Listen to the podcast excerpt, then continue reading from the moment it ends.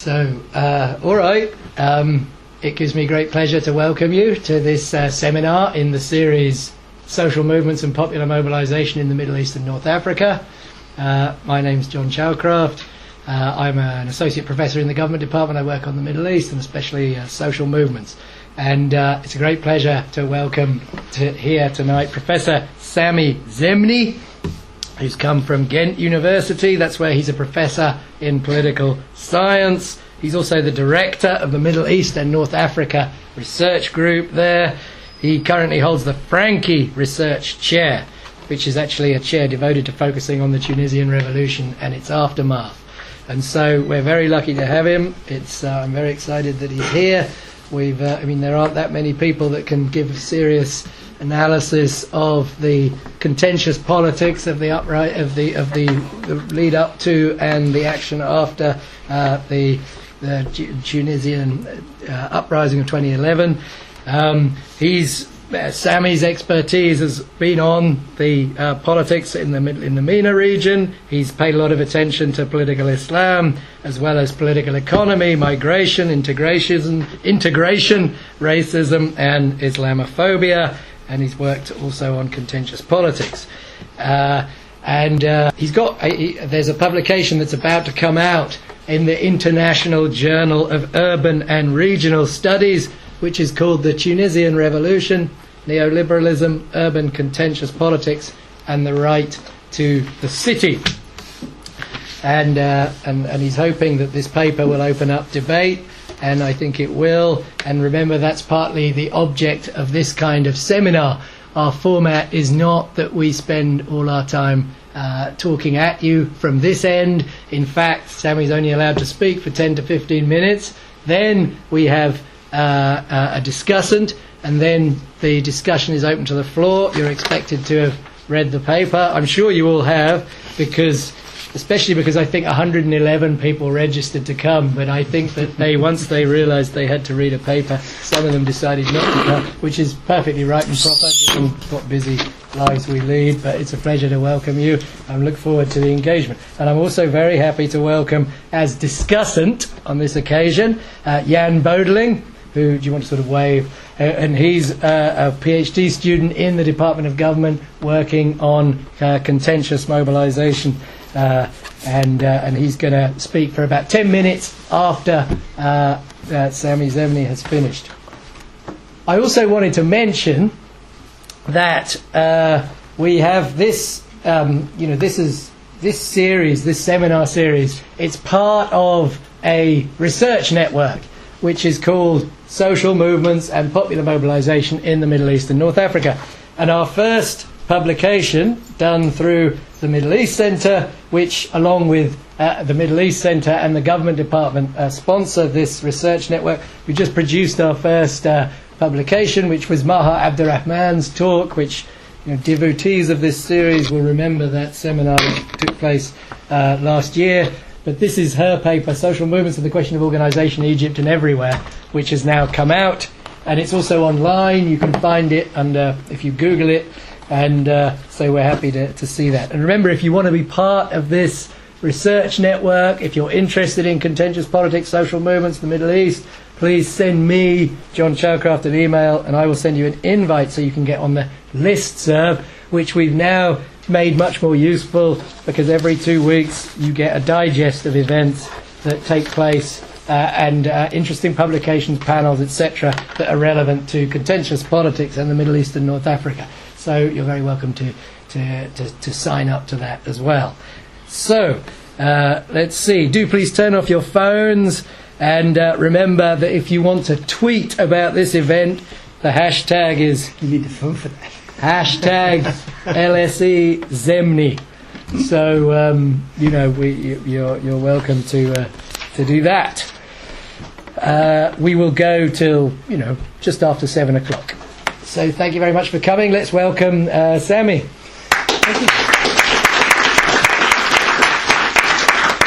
Thank you. Thank you, John. First of all, let me thank you and the LSE and the Middle East Center for having me today and giving me the opportunity to present some of the research I have been doing over the last few years and present mainly some work in progress that I have been doing with my friend and colleague Habib Ayeb. I also like to thank Sandra for making this a very pleasant and enjoyable trip. Um, as a paper uh, that we are discussing today has been circulated a while ago, um, I will not present, of course, the whole paper in detail, and instead I'm going to try to contextualize a little bit more the paper uh, within some current academic discussions um, that it engages with, or tries to at least, as well as present very succinctly some of its major arguments. Um, this paper, as I said, engages with uh, some ongoing discussions within both the field of Middle Eastern studies as well as more general political economy concerns. First, ever since the start of the Arab uprisings, the field of the Middle East studies has witnessed a lot of soul searching, with researchers questioning the validity of their paradigms, whether democracy spotters or authoritarian resilience experts, the hegemonic paradigms informing most of the academic debates went certainly through a crisis, albeit a short one. Five years after the first optimistic accounts on, of the so called Arab Spring, we are faced today with a reinvigorated debate on democracy versus authoritarianism that is still mostly in the business of explaining at hindsight what has happened in the past and naming and categorizing states, regimes, and countries as if the simple fact of naming suffices to understand the very complex processes of political and social change across the region. Perhaps the most valuable outcome of these debates has been that a third paradigm, which we can summarize or call contentious politics, has now become a potent and vital voice in the debate.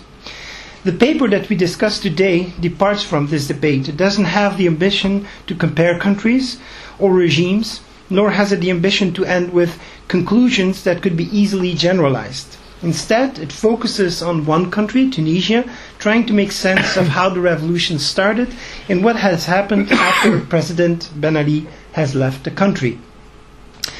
A second debate with which we wanted to engage um, comes from critical social sciences in general, including political economy and a lot of geography.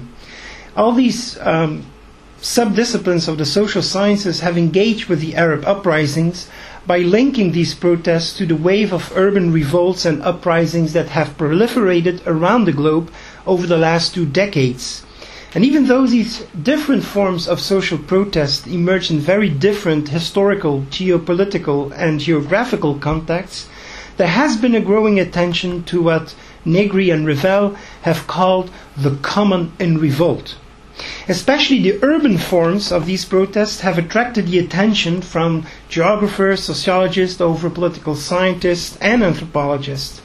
These so called movements of pure refusal not only react to the effects of the worldwide economic crisis, but they also reveal a profound malaise vis a vis the democratic institutions, or, as in the case of the Arab world, a strong rejection of neoliberal authoritarian rule. Now, this paper wants to engage with these debates by returning to the Tunisian Revolution and its aftermath so as to look for a productive tension between the theorizing of political change on the one hand and ethnographically informed research on the multiple forms, spaces, and sites of contentions on the other.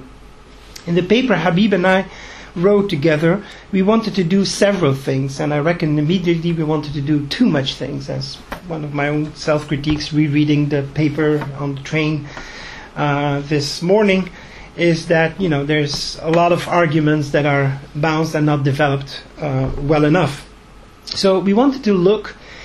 Uh, what the impact was of more than three decades of neoliberal reforms in Tunisia. We didn't describe these reforms in detail, but analyzed how these reforms affected the social structure and what kind of institutions were set up and put in place to accompany um, these reforms and to mitigate to a certain extent the effects of the reforms. And we did this to show that the implementation of neoliberalism in the Tunisian context has had some specific elements.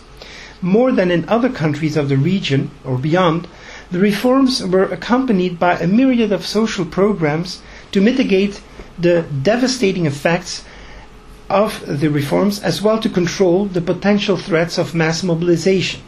And we found that these social policies were based on a long standing Tunisian tradition of welfareism. However, while the Bourguibian state tried to construct the basis of a welfare state, Ben Ali's policies were mainly implemented um, not so much as social uh, rights, but as social privileges that were granted to those people who were most loyal to the regime. Another way of controlling the population. And in order to make sense of the wave of protests that ultimately, ultimately led to Ben Ali's departure, we introduced the notion of spatial social classes, i.e., we tried to make a class analysis that makes reference to specific spatial characteristics as the neoliberal reforms had and still have different effects on the coastal areas as opposed to the south or the center of the country. And this is also important, ladies and gentlemen, we think, because the Tunisian revolution did not start in the major towns on the coastal area nor the capital, but started in the largely rural areas of the interior of the country in and around Sidi Bouzid. And this has to do with the different forms and processes of marginalization and dispossession that are different depending on the local nature of the political economies. Types and forms of protest are also different based on the region or place where they sprang up. Now, what made the Tunisian revolution succeed, at least in its initial phase of liberali- lib- liberation, getting rid of Ben Ali, was the fact that these different forms of mobilization and protest by different spatially organized social groups and classes coalesced in an alliance against Ben Ali and his regime, thus warranting the use, even temporarily, of the collective noun the people, as epitomized also in the, you know, the slogan of the Arab uprisings, Eshab Yurid Esqat Nizam. What brought these different classes and protests together was, in my analysis, a moral economy, a set of norms and values that the people believed that the regime had betrayed through the implementation of neoliberal reforms. Now, after Ben Ali disappeared, it was, of course, only a question of time that the people, a shab, would realize that it was divided, that it was fragmented, that the shared moral economy was actually covering up a fragmented and divided society. And thus ensued a period of political instability in which the constitutional legitimacy of the government and existing institutions was confronted with the growing revolutionary legitimacy of the street as well as growing tensions within what constituted the people. After many political crises, political murders, a couple of transitional governments, as well as elected governments that were forced to step down, Tunisia has now a new constitution and organized elections that have been internationally viewed as an example for the region as a success. Last week's Nobel Peace Prize that was awarded to the Tunisian quartet that organized the national dialogue was perhaps the biggest award Tunisia could get. The institutional setup has made possible a historical compromise, much more than a consensus, I reckon, between, on the one hand, the old Destourian elites that have governed Tunisia since independence and the newer upcoming Islamist elites. What has been missing, however, was and is the political incorporation of the underdeveloped regions. These regions have remained far from the political center, without any power to influence the debates, nor has there, been, has there been any substantial economic program implemented to address the social ills of these regions. Therefore, it shouldn't come as a surprise that these regions have now become a hotbed for radicalization within the country with many youngsters either choosing to leave the country and fight alongside IS in Syria, or choosing to pick up arms against the own government, or become part of growing criminal, criminal networks. And this is, of course, what is still at stake today. Now, it's not so much a question for me whether Tunisia today is a democracy or not. It's not so interesting to name. But at least it has um, succeeded in setting up certain institutions that should be able to deal with specific questions that come from different social classes.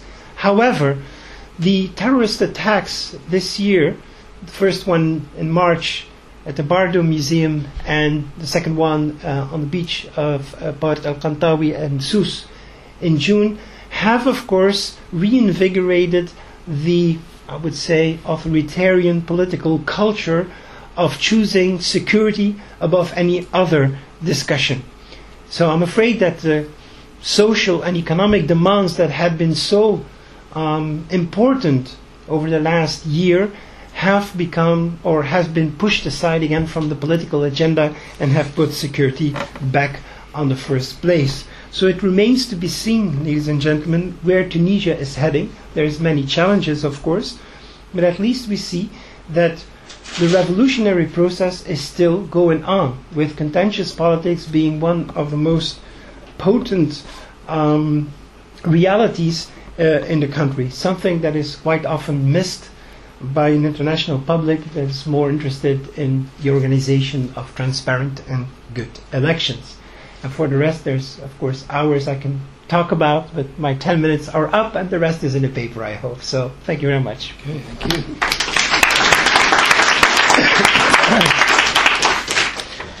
so, Jan, do you want to sit here to deliver? Yes, please. Thank you. And be careful of It's time as well. Just to know, do you have these notes on tape too or on the computer? Um, no, but I can Not yet. them up afterwards. Yeah, absolutely. Just to know how much you to write. All right. Uh, uh, hello and welcome from my side as well, and uh, of course, especially to, to Sami. And thank you very much for this very interesting paper and your um, again very illuminating comments on it right now. I'm going to keep this um, as short as possible because the room is full, and I guess everyone has more interesting questions, uh, or at least additional ones to the ones that I have. Um, Right. I mean, I think um, the main strength that, that I would see in the paper um, you've you've really mentioned, and, and maybe if I were to summarize them, uh, I would say that um, uh, what I like is the emphasis on on the fact that a materialist analysis alone doesn't suffice. Uh, we can't explain these revolutionary upheavals by just reference to class positioning of actors, um, and and I particularly like the way you bring in ideas about moral economy as an additional uh, element to that, and and actually as one that that is more important. And, and I think the way you pluralize both um, uh, the uh, economic effects, the economic elements of your analysis, and uh, the moral economy by drawing on ideas of, of differentiation in space um, is, is, is very powerful. Um, and I have a great deal of sympathy for your use of a sort of Harveyan, if you will, uh, uh, logic of, of how um, uh, certain forms of primitive accumulation in that produce uh, uh, uneven development and sort of lead to a situation where you have um, sort of domestic centers and, and peripheries. Uh, that then again you use to, to highlight how that leads to differentiated aspects in the moral economy of those particular places. Um, and so, what I think is a great strength that comes out of that is the locality and specificity of your argument, um, and uh, and particularly as you mentioned, um, uh, the point that you can uh, uh, through that differentiate it from uh, uh, a point that would say, oh, this is all part of you know a more global phenomenon of kind of very similar urban types of, of, of revolutions that we're seeing, or uprisings, upheavals at least that we're seeing. Um, across the globe. Um, and and but what I think um, I would like to dwell on a little bit more, and and um, you haven't really mentioned that uh, enough. It has another strength. It also um, uh, uh, really does away with an idea uh, that there is a pre-constituted kind of, be it class or whatever collective actor. I mean, pre-constituted revolutionary subject, as it were. Um, uh, neither is there the popular classes, uh, um, right, as as you differentiate from that, nor is there, and that's something you mentioned in the presentation now again, nor is there um, a sort of Hardt-Negri type um, uh, immaterial labor, new proletariat of sorts um, that that sort of sparks the, the, the revolution. And um, well, I mean, I think the I, I, I agree basically, or I find very illuminating the entire analysis of the of the post Ben Ali politics that, that you provide, um, especially how the emergence of um, um, uh, Tunisianité uh, serves as uh, a way to uh, uh, basically counteract a lot of the centrifugal and, and, and, and fragmentating tendencies that emerged after Ben Ali's departure.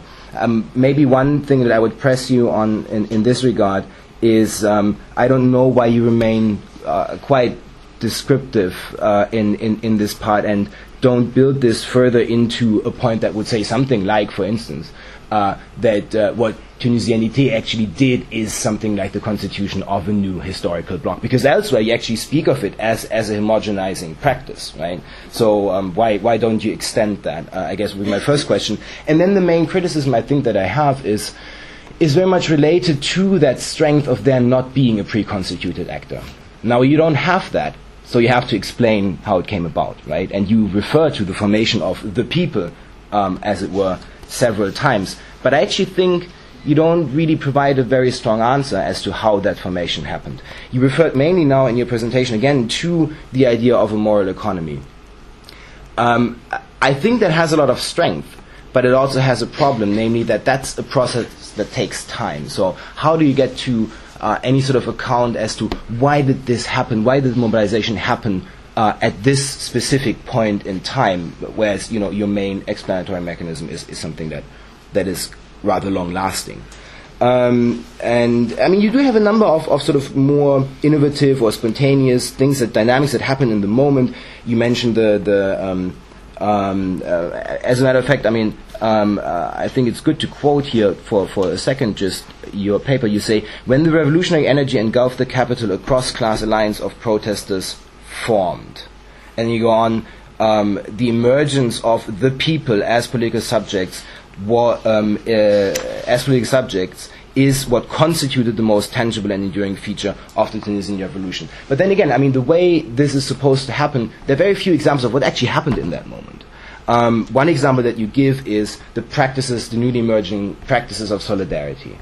Um, another example is the um, is of course the self-immolation of um, of Mohamed Bouazizi. But then you actually get using that point, you get into the arguments that we've heard quite several times, namely that this produced some sort of new element of identification, and then you get a little bit into mentioning frames and and and for instance Lim's paper. Um, uh, my fear with this is always that it gets us into a very much technology, communication focused argument that doesn't quite say anything in terms of ideational content. Sort of what, what actually, what were these ideas that then were formulated that brought people together. So I'd like to hear a little bit more, I think, about that. Um, and um,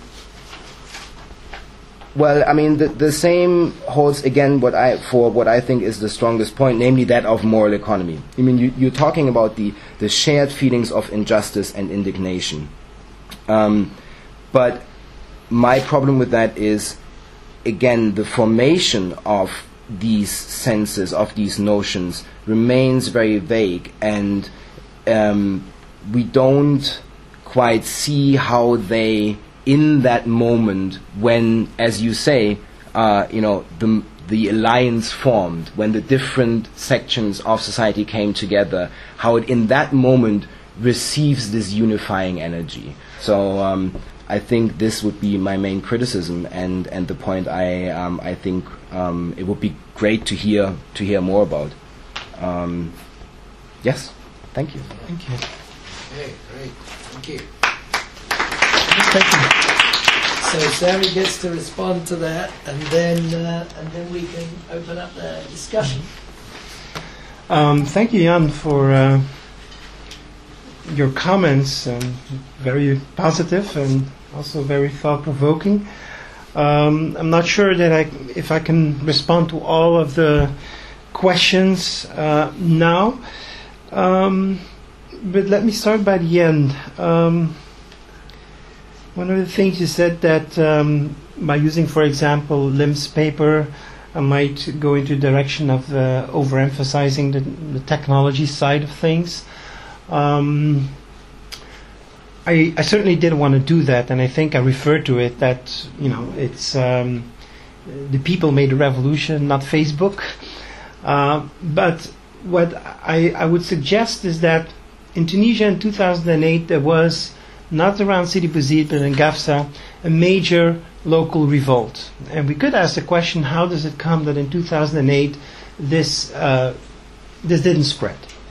it remained within the region. And in 2010, 2011, it spread throughout the whole country. So that's indeed the difficulty. But one of the things that um, we know now, of course, at hindsight, is that um, the people who were involved in the uh, revolt of 2008 learned a lot from what they did or did not do.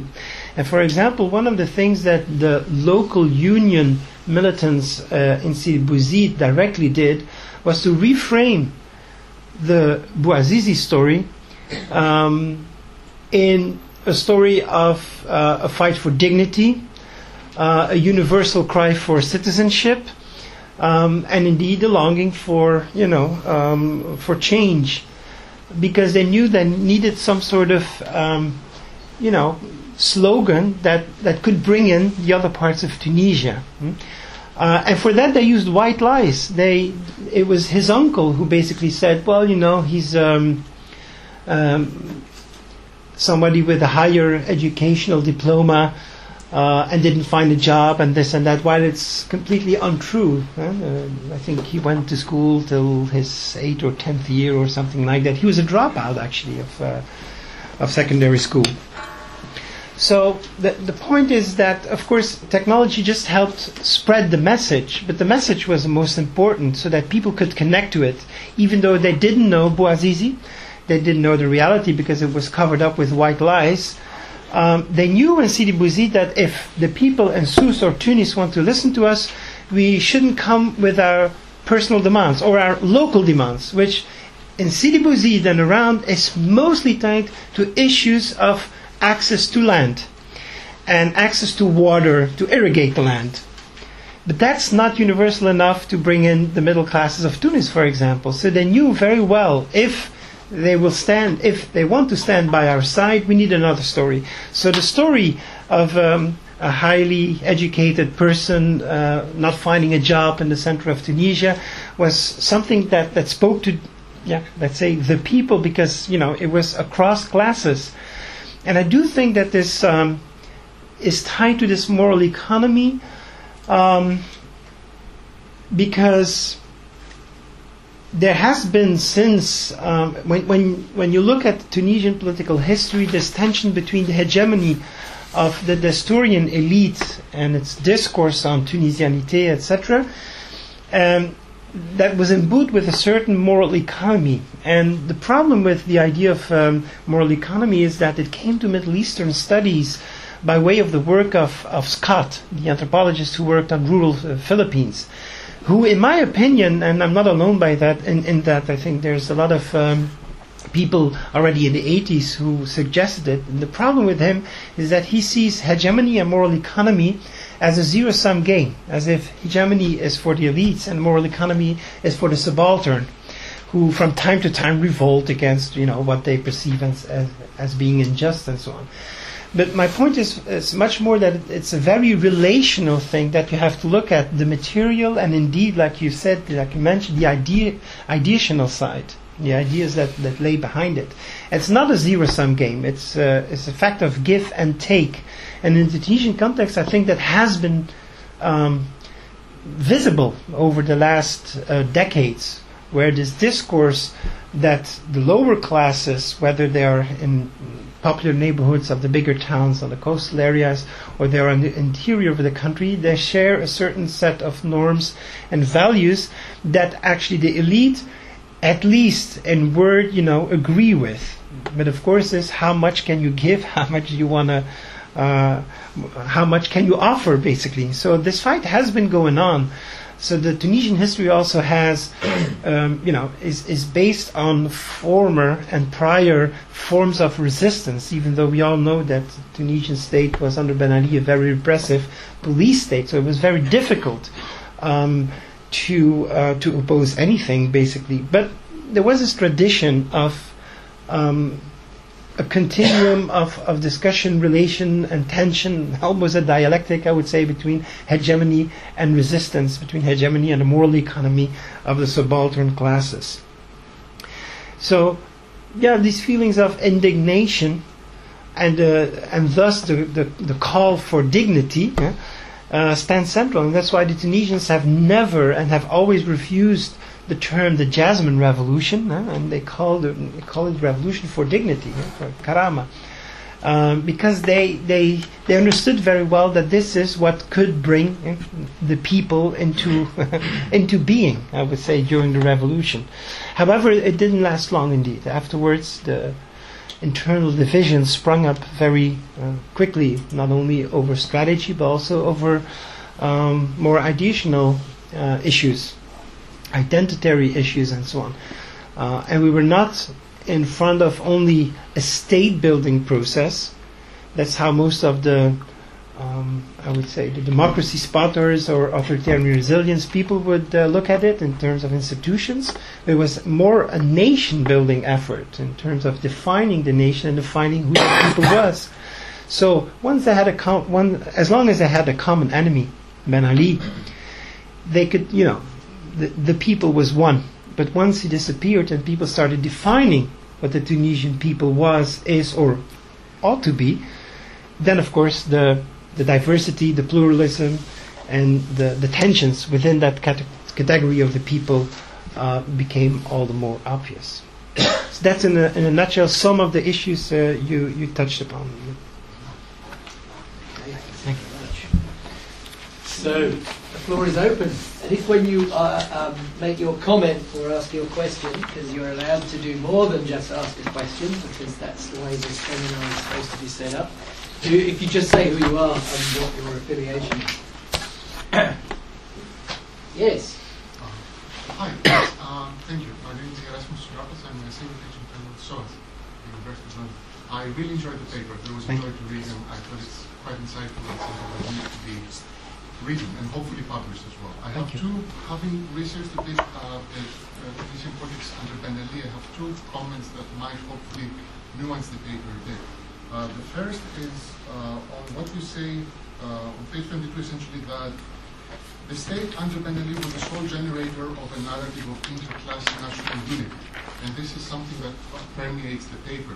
I'm not sure it's actually the Tunisian state un- under Ben Ali that solely does this. Um, part of how this Tunisian framework came about was not just the state or the regime, it was also the media, it was the European Union, it was international organizations, it was the United States, it's all these people, it's the Tunisian people themselves that still espouse this aspect of Tunisian that, that, that um, has resisted the Tunisian revolt, if you want, of 2011.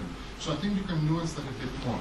Uh, and the second thing is about this interclass national unity, uh, which I don't understand because there is an enemy out of this narrative, and the narrative that the enemy essentially is the Islamists under Ben Ali. So Ennahda was portrayed as a, in a very internal Orientalist sort of way, as the enemy, as these um, the zone d'ombre, these zones of shadow that needed to be eradicated.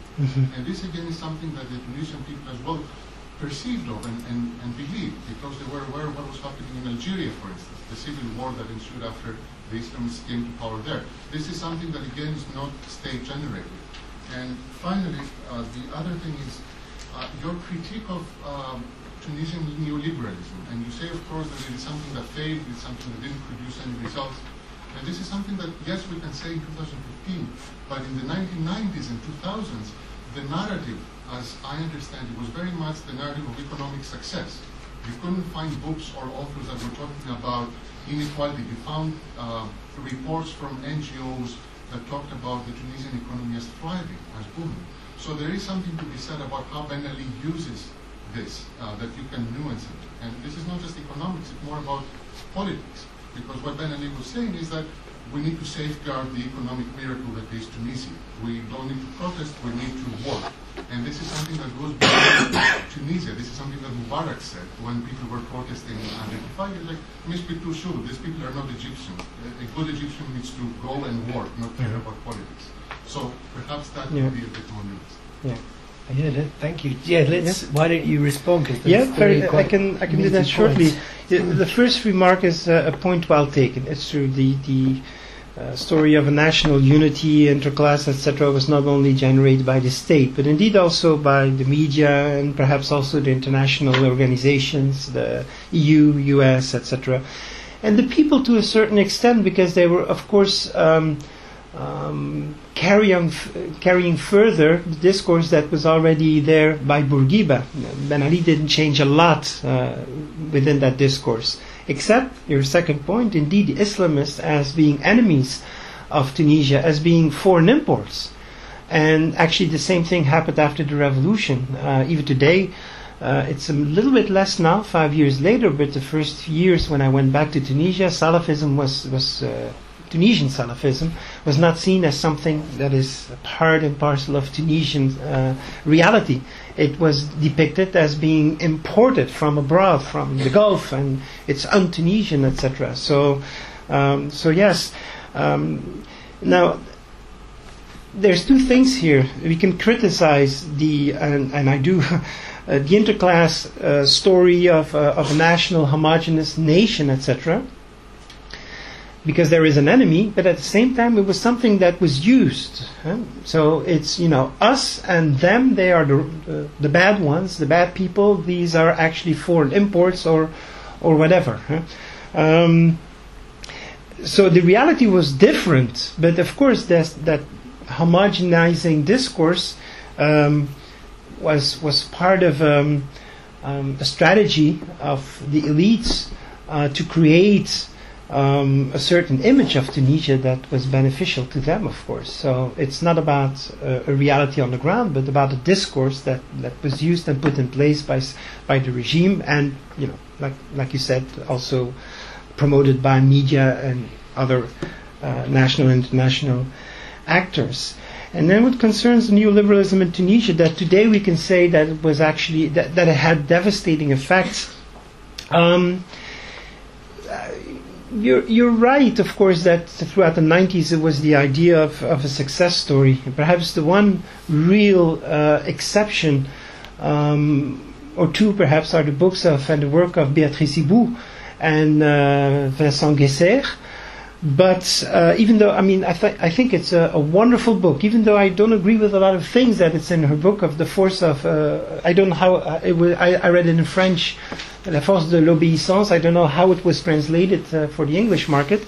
Um, but she was actually uh, a person with a lot of difficulties to go to Tunisia to do research, by the way, but uh, writing on how all these people who wrote these reports of the, on the Tunisian success uh, formula that they were using numbers and statistics that were completely erroneous, and she was actually trying to show uh, where these numbers came from and that they were completely wrong.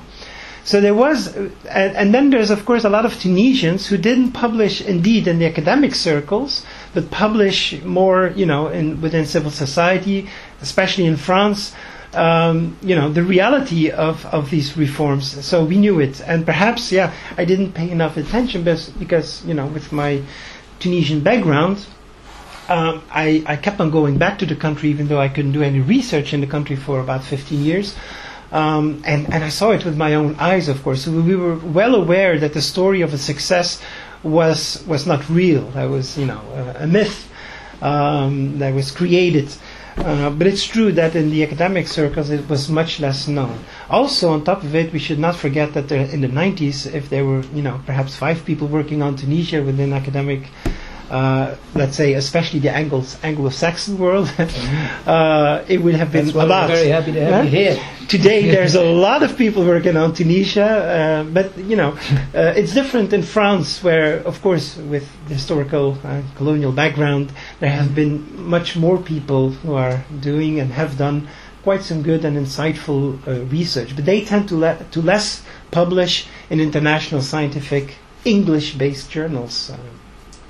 And it's only in 2000 that the French people started to realize, oh, we should also publish in English. But they didn't do that in the 90s. and I know that because I, part of my education was in France. and it was something that was not promoted, publishing in English language uh, journals for a long time. Mm. But thank you for your remarks. Uh, yeah. Thank you very much for, for your um, very interesting paper. My name is Max Gallien. I'm a PhD student at um, the Development Department, and I work on illegal trade in southern Tunisia. So your spatial argument is, is mm-hmm. very, very convincing to mm-hmm. me.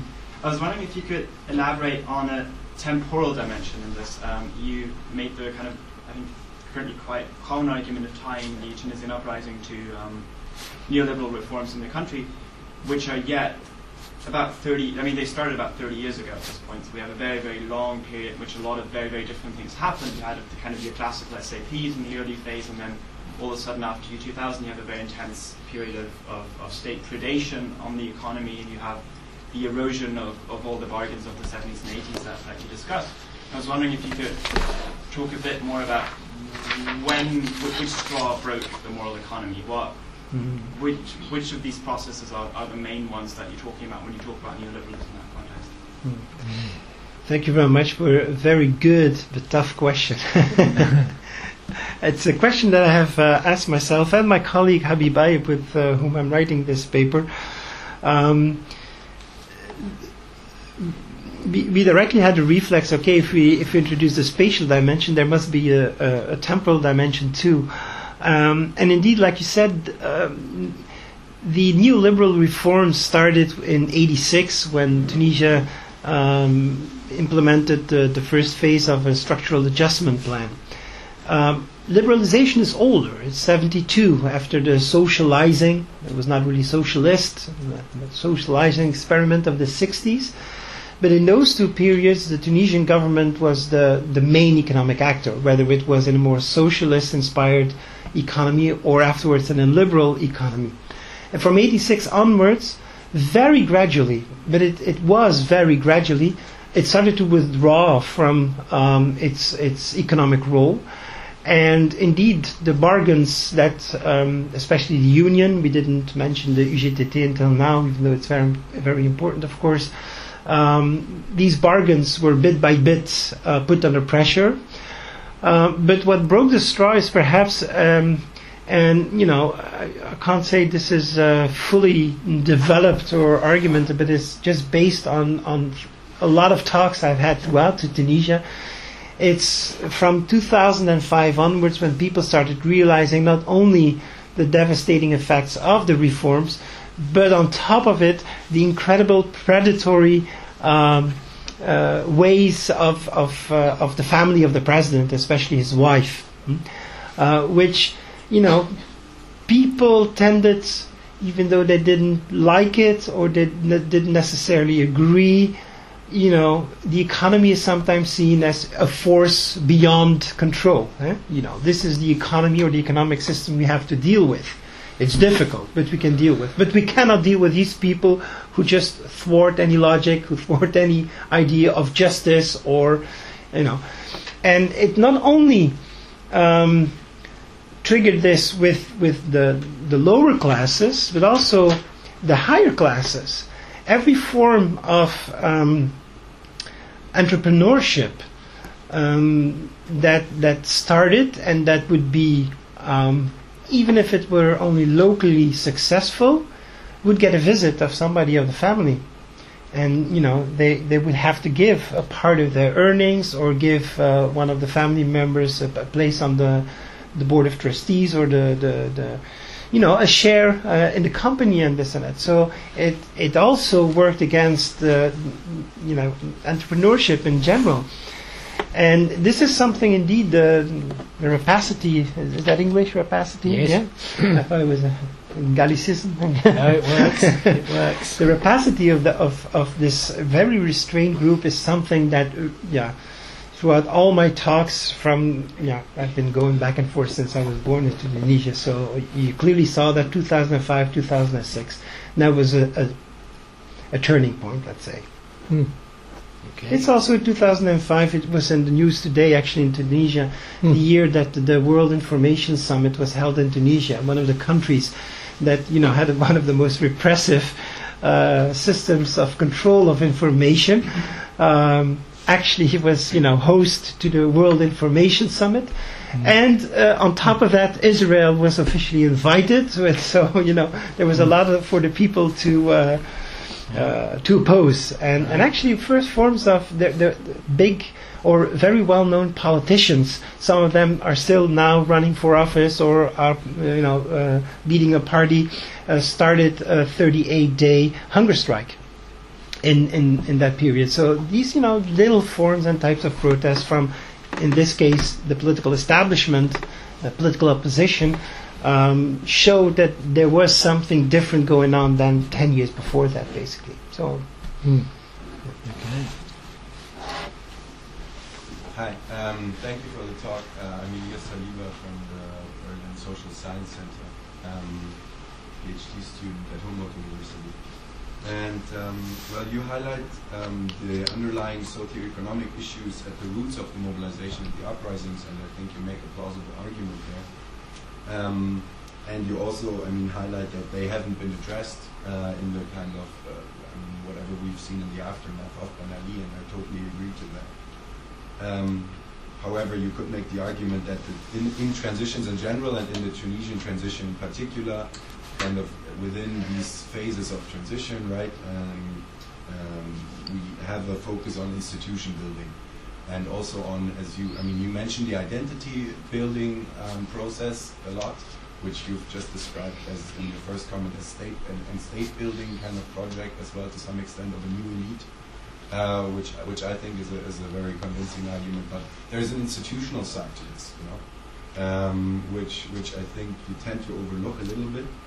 Um, and then you know you would you would expect them to turn to um, to the most pressing socio-economic underlying issues afterwards. But now we have a scenario with kind of security threat of terrorism overlying and kind of uh, all other poli- political. Um, like topics, and it's basically the, the big paradigm, and it's it's back to kind of uh, securitization of the state itself and, and of politics, and and um, so I mean I think there's still some loop for action, and maybe if we see a, uh, kind of a shift towards an opening, kind of political opening to other issues. Um, within a new institutional framework, the main question then is, is this institutional framework and this elite actually able and willing to address those underlying um, mm-hmm. underlying issues? And I think that's an open question to some extent. Mm-hmm. Um, secondly, um, was what I was a bit um, bummed about because you mentioned the youth bomb, and I think demography is a bit kind of lacking in your analysis because you do mention the the spatial um, the spatial component and the socio underlying socioeconomic issues and inequality and discontent attached to that. But um, kind of the youth disenfranchisement, I think, is something that one shouldn't underestimate, not only in the mobilization, but also in the post um, Ben Ali phase. And I think what we see here is, um, of course, they still don't feel very represented in the whole political process afterwards, at least from my hunch. Uh, but there is something that has been happening, and that's the theme of association has really given people at least a way of organizing themselves uh, to an extent where that wasn't able, uh, that wasn't open to them before.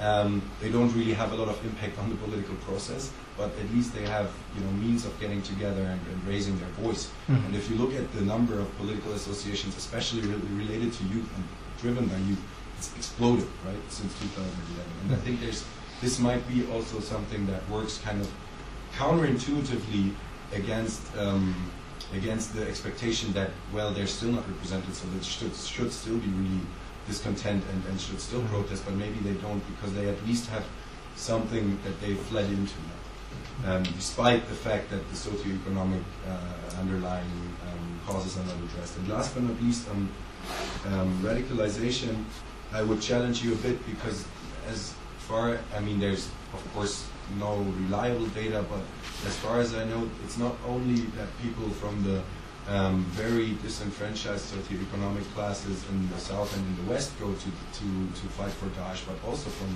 Tunis and even from middle class um, uh, backgrounds and educated people, so that's the challenge there. And okay, maybe one last point is on the spatial dimension because you make the regional argument, and attached to this is basically maybe we should also look at the local level.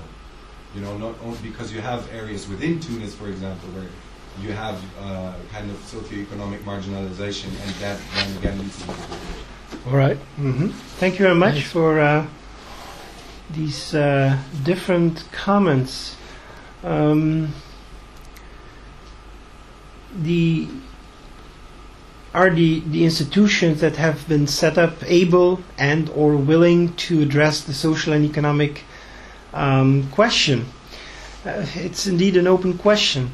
Um, I do think that um, the government is very well aware that this is crucial. And actually, I was in Tunisia in March. Um, I came back um, two days before the Bardo attacks. And with all the people I met, um, they they told me the same thing. It's like we need jobs, jobs, jobs, and we need to take care of the situ- security situation because everybody was, of course, looking at the complete disintegration of uh, Libya. There were um, several accounts of arms being brought in into Tunisia, so people were aware that you know something might happen. And alas, uh, two days later, it happened in the National Museum. Um, so whether you know you were uh, well-informed people or just you know my my lovely family, but not really you know studied a lot, etc. That lives uh, far away from Tunis, they all say the same thing: the social and economic question is, is the most vital.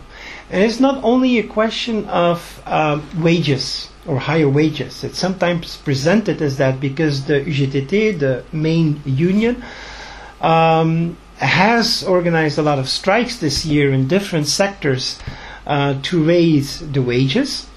And this has set up some, some, you know, discontent with some other people who think, you know, it's not the time to strike and this and that, and you want more wages, but we have nothing, and this and that. Um, but this is just, you know, like say the, the corporatist work of the union, which is very normal in, sense, in the sense that it just, you know, uh, def- defends the interests of its members. But there's a bigger question, like what kind of, you know, what kind of econo- economy does Tunisia want? And this can only be addressed, I think, through a social dialogue, which can only be instituted by the government and which should bring together the representatives of the workers and the representatives of the employers. So basically in Tunisia still the UGTT and the UTICA, although there's now union pluralism in Tunisia also there, so there's at least two, if not three, other unions that would like to be also incorporated in such a social dialogue. And this social dialogue will, of course, they will talk about wages and index and this and that, the technicalities of, of, the, of the discussions, but they should also address basically what kind of economy, what kind of pri- priorities should be set, and how this regional, um, uh, the disparities between the regions have, have to be addressed. Are they willing? I think so. Are they able? Um, I'm not sure. I'm not convinced. And this has not only to do with the institutions or the Tunisian actors, but just the sheer fact that this rather small country in Northern Africa has a, a, an economy that's so highly dependent from uh, on Europe uh, and is embedded with international circuits of, of, you know a globalized economy that it's very difficult for Tunisia by itself to uh, to come up with, with strong alternatives or at least convincing alternatives not only for the local population but also for the international scene. We know that some left and far left parties in Tunisia advocate for a completely different economic organization of the country. For example, the Front Populaire, the fourth uh, power in parliament. Um, you know, there's quite a few, quite a lot of good ideas in there, but it's highly, you know, it's difficult to see whether these type of policies uh, would still then make of Tunisia such a good friend and, and you know success story for the EU, for example, because it, it advocates for a completely different approach uh, as opposed to what, for example, Europe is uh, demanding from, from Tunisia. The demography uh, aspects, um, yes, I don't underestimate. It's not really developed in this paper, but I wrote a little bit uh, a, in another paper on it, on that uh, urban contention and right to the city paper, is that indeed one of the enduring facts of the revolution is that a lot of these people who have not found their way to, let's say, the formal political parties, are now uh, busy. They have um, organize themselves in, in all kinds of organizations and associations, or very loosely, you know, it's also the creative sector, for example. A lot of youngsters are doing very creative things. uh, both in the economy, social economy, but also in the arts, uh, and and you name it. So it has become a um, a voice uh, to the chapter, but you know the the fragmented and, and largely unorganized form of, of these mobilizations in the short term are of course not enough to really change the um, or you know to have an inroad in the formal political arena, hmm, which is still tightly controlled by the same elites who have you know controlled Tunisia for a long time, and we have an octogenarian president now in Tunisia. So, I mean, these are not new or upcoming youngsters, of course, that are running the country. So it's very difficult uh, for them. But that does not mean that indeed there's not a lot of happening um, throughout the country. And it's one of the striking things for people who are interested in like documentaries and, and films on the revolution. There is one particularly interesting, but perhaps not that well made um, documentary called Mazuna, which is a small village somewhere between Sidi Bouzid and Gafsa. Um, these were basically amateurs who were present during the revolution that didn't know what happened, so they just started taping. They were there for a completely different reason. They actually wanted to tie solidarity networks between unemployed people, youngsters in Paris with uh, um, degrees, uh, with university de- degrees, and um, with Tunisians with degrees without uh, a job in uh, the center of Tunisia. But then the revolution started, so they just started taping, and they, they, they stayed there for, for half a year. And what was so amazing that these youngsters, of whom everybody thought that they were completely disconnected from the political, that they were not interested, that they were depoliticized, that from the day that it started, they started to get one organized locally, and they had discussions between them that were highly political and very interesting. And they came up with ideas that were, you know, uh, interesting enough to to discuss. These were not very utopian or, um, uh, you know, uh, out of touch ideas, but very, uh, you know, they had an idea where they wanted to go with um, with the country, but also with their locality. So, indeed, are those films uh, available anywhere? I saw it in um, on a on a conference in Paris uh, a couple of months ago. So Okay. so yes, it was a public uh, Oh. viewing. What's it called? What? Mazuna from the the small village where Okay. most of the work was taped actually. Okay. Um, so yeah, of course the local is is important, but uh, again, like i think I stress in the paper, it's a relational aspect that is in, interesting to me. You cannot detach these things. For example, the whole economy of the South um, that you are working on. Uh, there's a lot of people from the popular neighborhoods in Tunis that go down to the south to pick up the goods that come from Libya. Of course, there's networks uh, of uh, you know uh, illegal trade. let's call it like what it is. Um, that function between the, the big cities, the popular neighborhoods, mostly of these cities, and the Tunisian Libyan border, and also more and more with the Algerian border. And I remember that in 2011, in the east of the country, it was very common to see uh, at, uh, at you know just on the uh, on the road people with pickup trucks and uh, barrels of fuel coming from Algeria. Two years later, you find them in the middle of Tunis, the capital, and it's open. Everybody knows where these people are, and of course, these people are selling their uh, fuel for half the price that the Tunisians would have to buy it at, uh, at the petrol station. So, um, the the informal economy huh, is is uh, thriving. And some people say that right now, today, it's at perhaps 60% of the GDP huh, is coming from the informal economy. I, I don't know how they come to these numbers. Sometimes I, I yeah, I just use them because that's what people say it is. But I, you know, I don't really understand how they come. Uh, if it's informal, how can you really calculate it? Then you know. Um, but um, so you know, it's not so much that we have to look at the local in and by itself, but the, the relations, the economic relations that in Tunisia are, of course, also paired to certain trajectories of migration. I I think I wrote it in the paper during revolution, of course, the people in Sidi Bouzid were in contact with parts of their families that had migrated 10 or 20 years earlier towards the big cities, and solidarity networks that were based of, on kinship. Um, they still exist.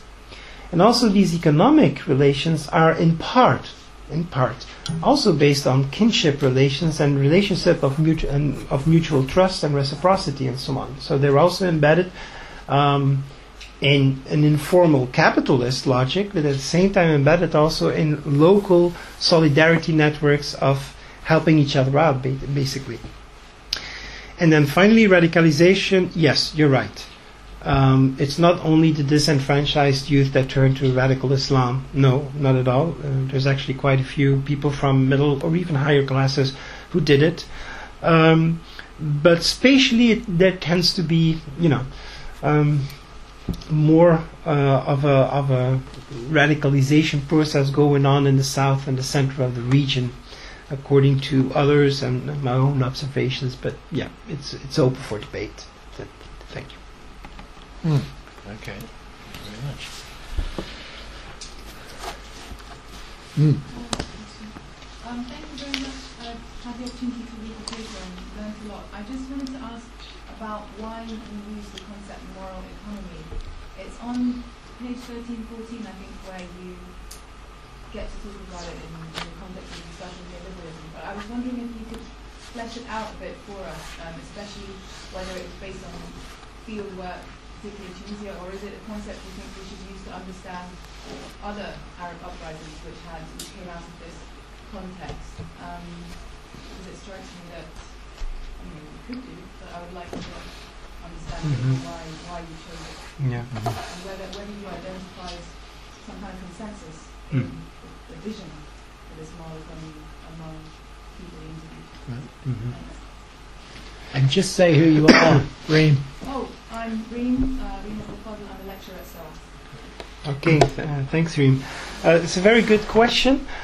Um, I if if I'm not mistaken, John, I think you um, you heard my first talk on the moral economy in 2011 already at MESA, MESA. and you intervened because you weren't sure that's uh, you know the right concept. You were thinking more about the horizontal organization, which I don't think that, I was probably just know, being contrary.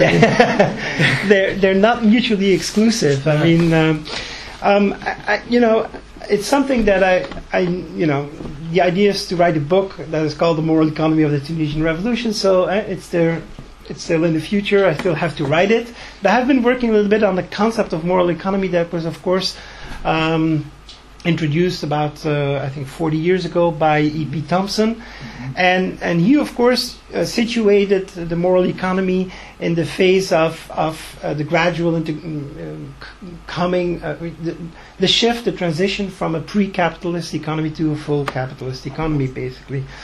Uh, but in the meantime, other people have done some work with it and transposed it to um, situations within a capitalist economy. And I refer to one um, particularly influencing uh, voice, uh, James Scott, who in the 70s, I think it was 75 or mm-hmm. 78, it's quite early, who wrote about the moral economy of the subaltern rural areas in the Philippines. Um, and the problem with that type of work, and perhaps also why it was um, forgotten during a while, is because it was um, presented as a zero sum game. You had the moral economy of the subaltern and hegemony of the elites. And, uh, you know, you had one of the two. But I don't think that's right. Actually, when you go back also to Gramsci's concept of hegemony and how it works, etc., uh, it, it, you can actually. Um, uh, put moral economy in a dialectic relationship with that uh, uh, concept of hegemony. And that's what I uh, wanted to do. And indeed, how I came to it, it's not that I thought, oh, well, you know, I, I saw that book and then the revolution came and said, well, it's a good framework. It's indeed by talking, the first discussions in Tunisia I had were just, I, I really went even without a real clear research agenda. I just, you know, being also a Tunisian, I was just interested and I wanted to soak up everything. And it's some, something that gradually dawned upon me, indeed, by um, at least during the first few months, that people were using the same words, uh, whether they were in Tunis or in a small village far away, whether they were high class, low class work or without a job, that they referred and used the same type of words. So I started to to work with that. It's like, how does it come that they? I'm not going to say they give all the same answer, but you know, very um, answers that resembled one another. And, and that's when I came up with, with that idea of there's something that links these people together, that, that, that brought them to the streets, and why they are convinced that the, this is a good thing that happened. And even though they were already then, in 2011, very afraid or having a lot of big question marks of the future of the country, uh, they were still very proud of what they did, getting rid of Ben Ali, and, and proud of, of you know, the Tunisian way of doing it. So what you know, I wanted to understand what what brought them together, and that's I, I think then there the concept of moral economy helps me in in explaining um, the coming about of the people, but also showing um, the, the, tensions that exist within and with the hegemony of the ruling elite, basically. So I don't know if that's any answer to your broad question. Yeah. That's how you know.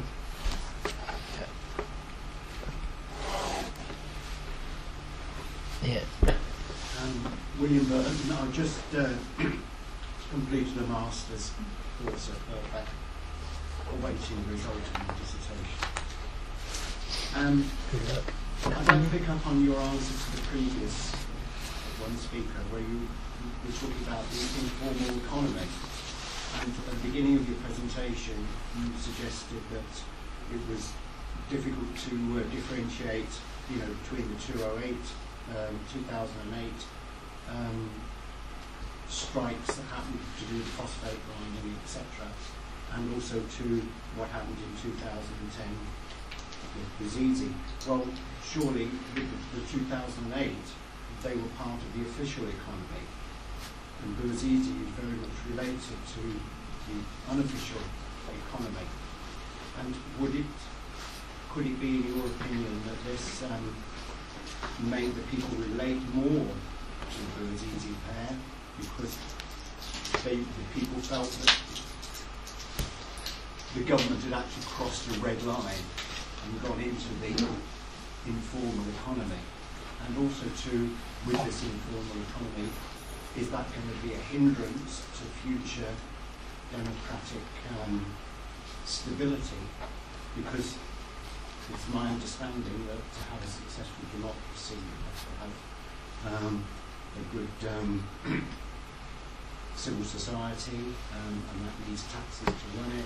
If you haven't got a, an economy that's producing taxes, you can't get a civil society. So, how, although you did reference the importance of the informal economy, is that possible to expand on that, on, on your opinion on that? Thank you. I'll, I'll try. You, you're very right that 2008 was, of course, uh, the Gafsa region, which is a mining region, a very formal economic setting. Of, of course, there's also a lot of informal activities going around uh, that region too, but the, the, the crisis started within uh, the big factory that, that um, uh, extracts and transports the phosphates that are, to be, that are found in the mining region over there. Um, while indeed Bouazizi had more to do with unofficial economy, and uh, basically his whole family story is, uh, is tied to issues of land and, and, and access to land for agriculture and uh, access access to water. So that that is indeed quite different. Um, does that mean that the Tunisians could um, relate more to Bouazizi? I'm not sure. Um, because, like I said, they really used in the beginning these white lies. They didn't present Bouazizi as, an, as a worker of the informal e- economic sector. Um, they, they said that, but it, is, it was a necessity for him because with his uh, degree he couldn't find a good paid job, which the government was uh, expected to give him. Um, so I, I'm not really sure whether you know, then I, I, think it's more the act, of course, of, of, you know his ordeal of setting himself afire that that spoke to people much more than um, um, a contained revolt in one region. But the Tunisian government tried to do the same thing with uh, with Sidi Bouzid as they did with uh, with Gafsa, but it didn't succeed. And we don't really know. I mean, is it you know the odds of history, uh, or is there something more to it? I don't know. They succeeded in containing Gafsa. There was very few information that uh, that that you know uh, get out of got out of the region if not by way of Montreal, where a very active Tunisian community uh, tried to um, to bring attention to what was going on in Gafsa. While in Sidi Bouzid, very quickly we saw that, that people were taking up that story, not only in the country and in the neighborhood uh, of Sidi Bouzid, but even abroad. Is that technology enhanced? Does these four years make a difference? Perhaps. I think so that indeed Tunisians got more acquainted with certain technologies that were easy to spread. Um, the generalization of the very classic portable phone, you know, I'm not even talking here about social media, but just, you know, the cell phone. Um, there, you know, I remember that that market in the 2005, 2006 was much more expensive than in 2010. There was a big competition between firms, and you know, it's true then that even people in very uh, remote areas with much less money still had enough money to to buy a simple phone and and uh, and a paid card, and you know, uh, and could call, and they would, you know. So I'm not really sure if if Bouazizi spoke more, perhaps, because he's also young, and Tunisia is a young country, perhaps. Now, informal economy, um, uh, it is indeed, I think, um, um, a liability for future political stability. On the other hand, when we say informal economic activities in Tunisia, it's not a black and white thing. There's actually a lot of people who are trading in illegal and informal goods um, that do pay taxes. And there are certain people that control these businesses. So it's more um, a weakness of the state that it cannot confront directly because it know it knows the state knows that so many people live off it that they can't close it down as such even though there's punctual uh, crackdowns, uh, especially at the marketplaces where these people tend to sell their uh, products. Um, but today I see more of a containing, more than, than repression or, or an, uh, a normalization. But I think in the future the only possibility will be to integrate these sectors in the, in the formal economy structures. However, a lot of people, even today, that are paying taxes, they they calculate, of course.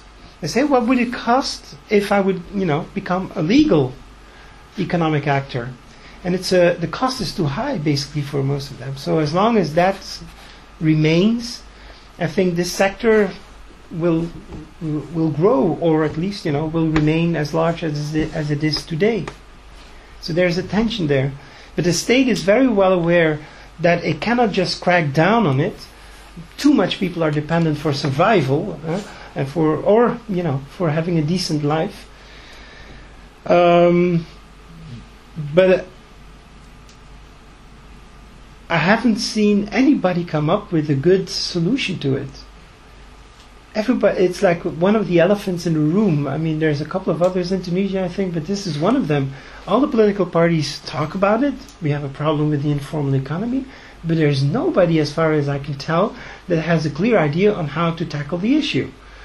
So what they do now is, is some sort of give and take containment policy towards that, that sector. Um, my name is Amanda Cuddy. Um, I just want, I think it's going to continue from your talk and various other people's talks. Um, before even tackling the economy, for like Tunisian economy, shouldn't the sectors, first the foundations of different sectors in Tunisia and the union build itself so that the state could then build the economy because we majority of people that visit Tunisia or know Tunisia's sectors know that the, the sectors are torn apart. There is no real um, achievements among the sectors itself, and therefore that's the, the big tension between the state and the union, and that's the reason behind it. And another thing is, um, which you actually touched upon, about how um, Tunisia's economy is reliant on the European um, bonds between them that were put through by Bourguiba before. Um, don't you think that those ties should be looked at again before they think about revisiting or providing a new economy for Tunisia? It's just uh, two questions that I was wondering about. Thank you. I, I didn't. Can can you just tell me what you mean exactly by sectors? Do you mean the Like the informal economy trades that are happening, that's one sector. Also the um, industries among like Tunisia's economy, like you know, the phosphate, for example, um, even the, t- the tourist sectors as well. That's that's also dying, especially after the stuff, Mhm. but after what happened. So various sectors, all of them are contributing in the economy, if you call it contribution, they are not perfect. there is no even a good um, I don't know how to explain like a, a good example for us to even look at um, among that sectors itself. So shouldn't they really focus on that first before thinking about the bigger economy or where is Tunisia in the economy of the world? Okay. Um, I mean,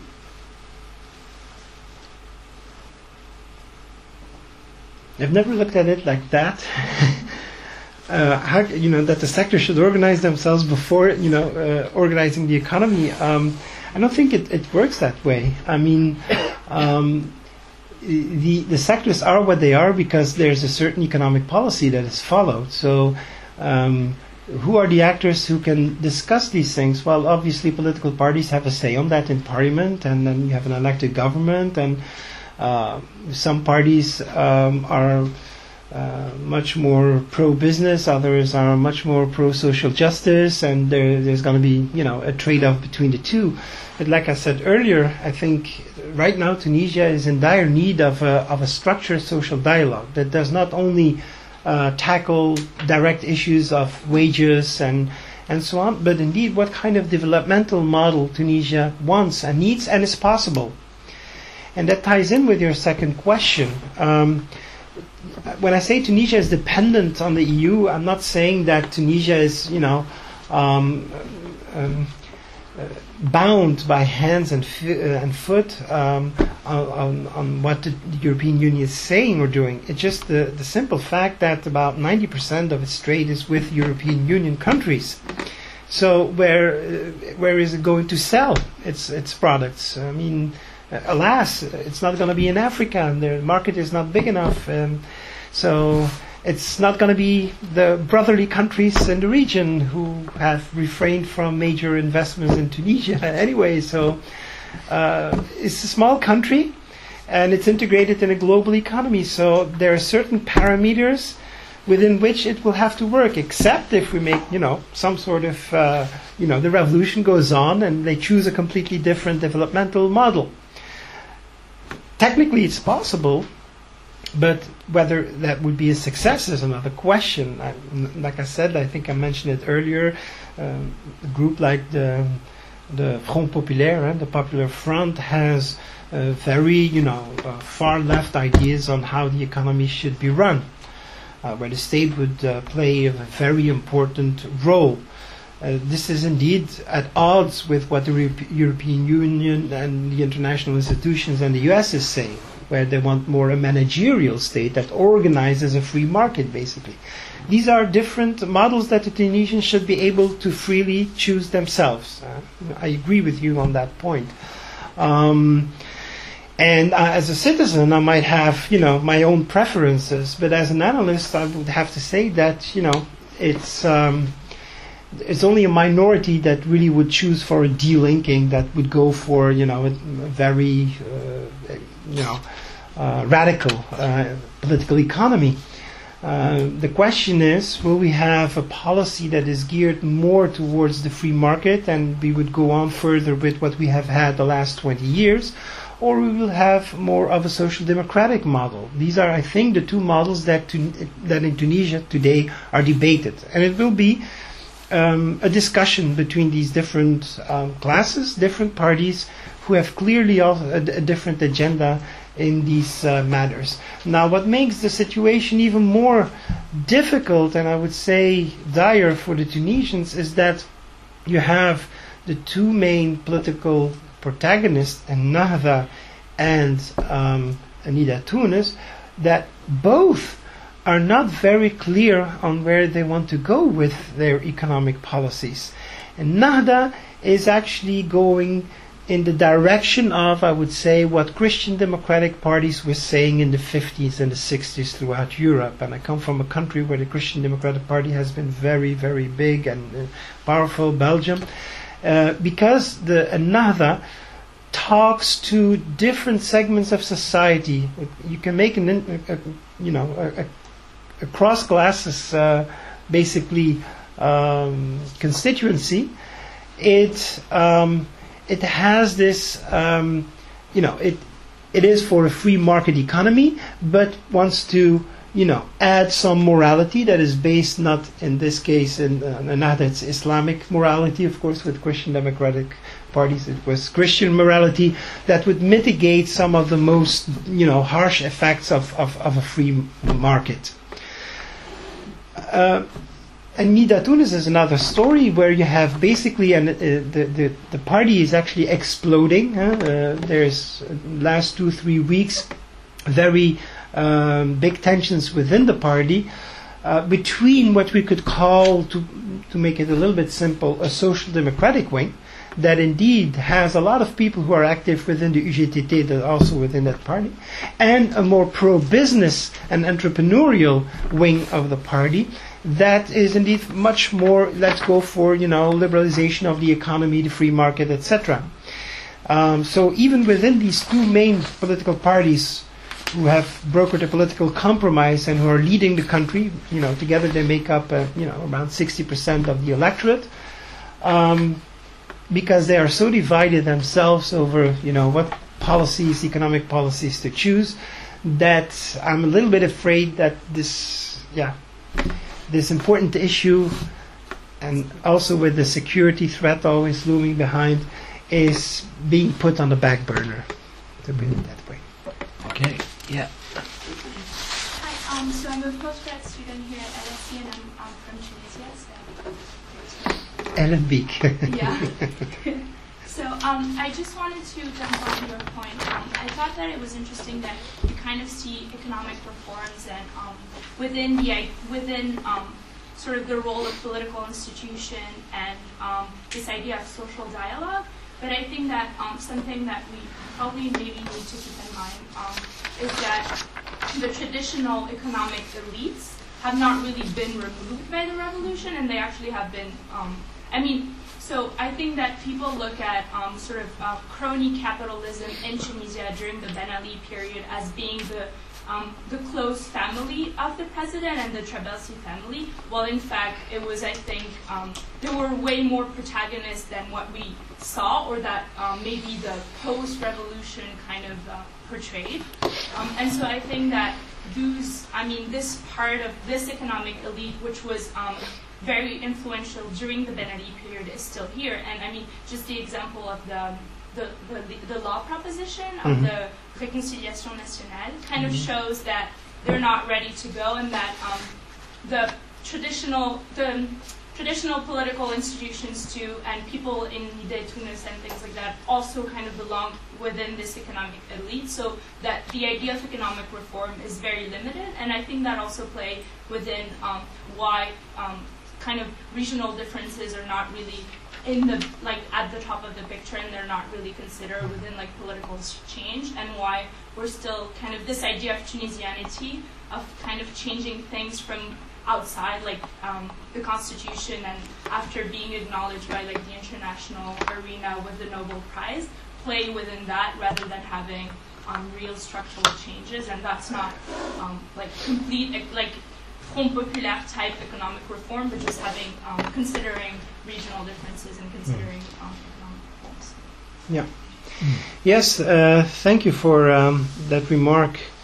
Um, now, you know, it's a very difficult issue. Um, the economic elites. Um, after the revolution, what happened?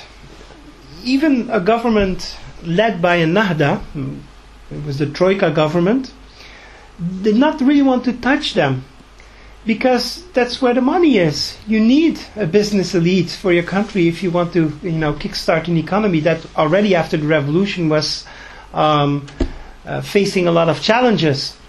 So what they did is basically say, okay, we have made a list about 400. They say first, and they said 160, and then they said 36.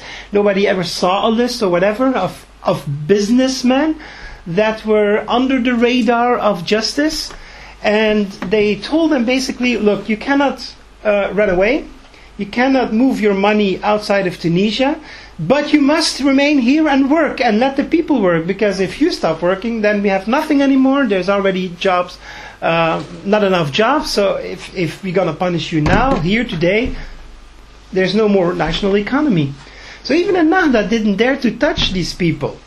And then the question is, okay, why were they in it? Now it's, I think, quite obvious that business people, they're in the game for one thing, that is making a profit.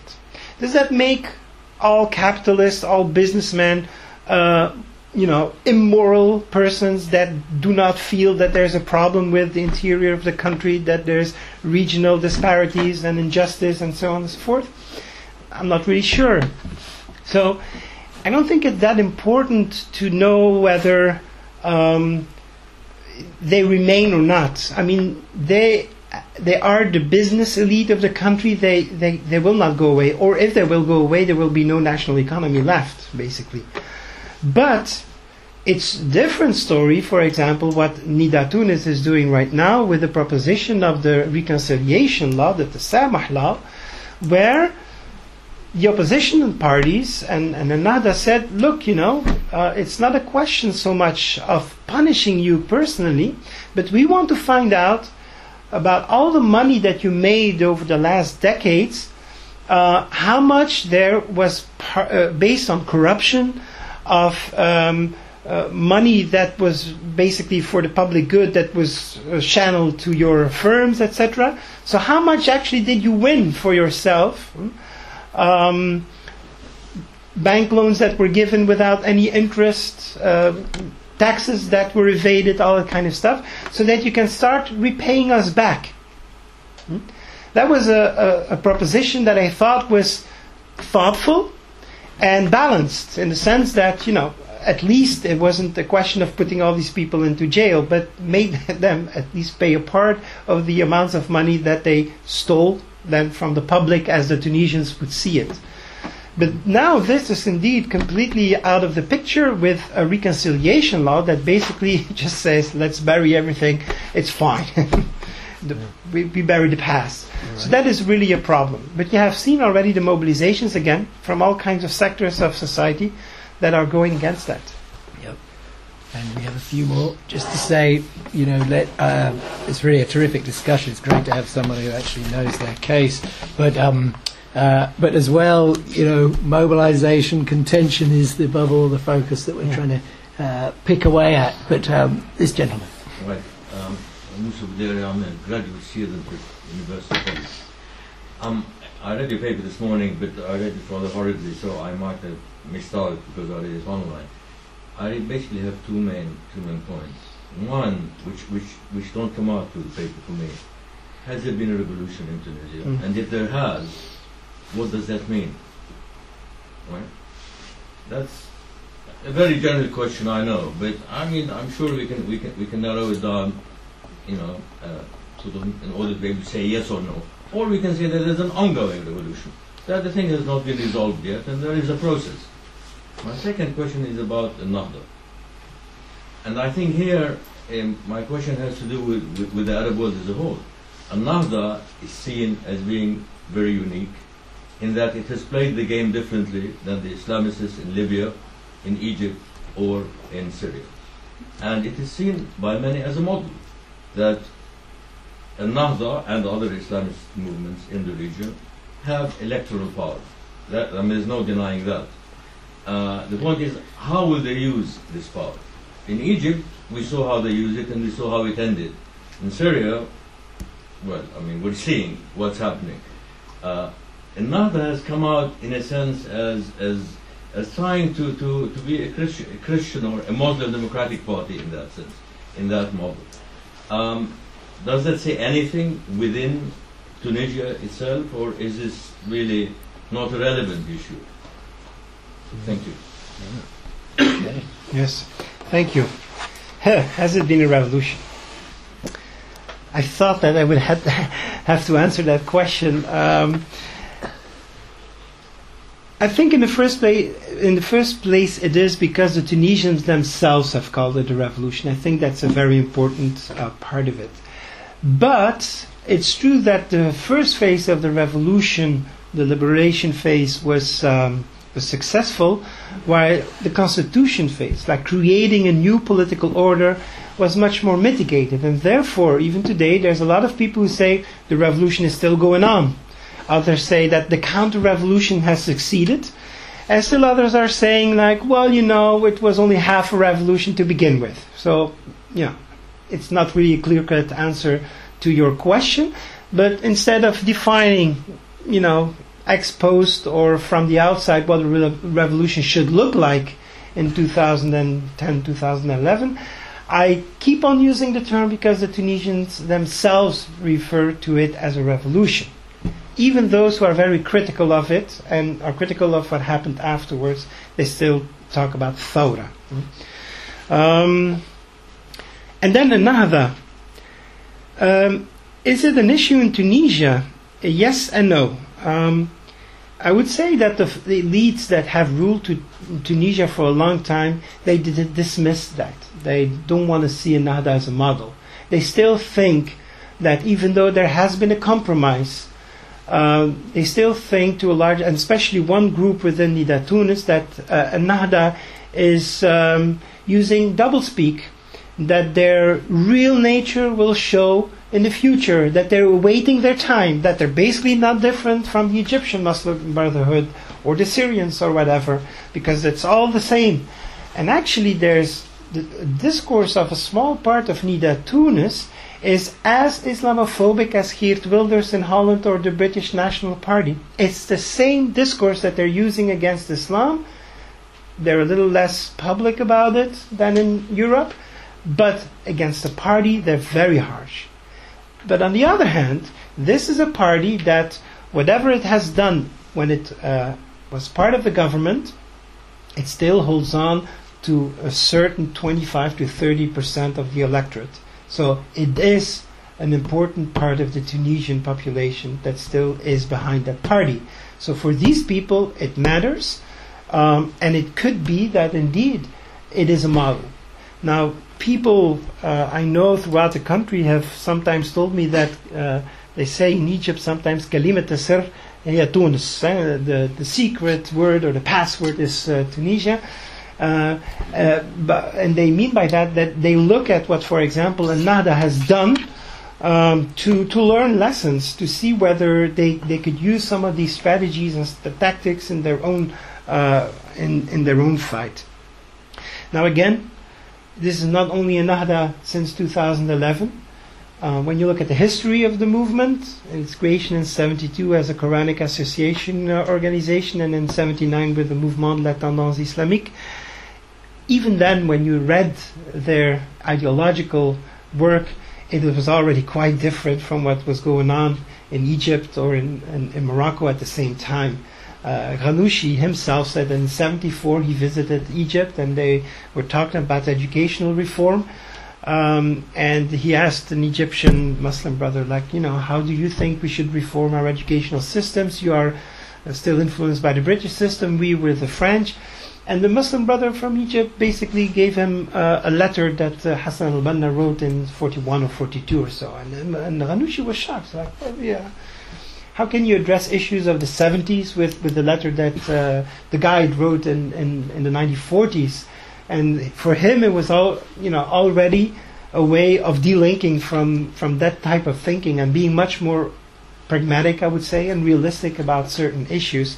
And this is the line that uh, Ennahda has followed since revolution. It has been a very rational, very moderate um, actor that has actually given in more than it has uh, gotten in return in terms of uh, short-term political uh, dividends, if I may call it that way. But I do think that in the longer term, it it'll will it will benefit the, the party, even though it has some internal problems to deal with too, because it's for some people too mm. moderate. Yeah, very interesting. Well, if I can throw something in, I mean, I am, I, I, I mean, I'm very interested in this. I mean, you mentioned, yeah, the possibility of a revolution. It's interesting. I mean, of course, there are so many manoeuvres in one one way or another, but then there's this big event that took place and then unfolded, resting on some version of contentious politics and this question of moral economy that's that can help us uh, explain it. I'm still trying to understand what it is and how we can think about it concretely. You know, a shared set of understandings that define a specific version of justice or injustice in terms of the relationship between a, a predatory clan and uh, and then something that's understood to be the people.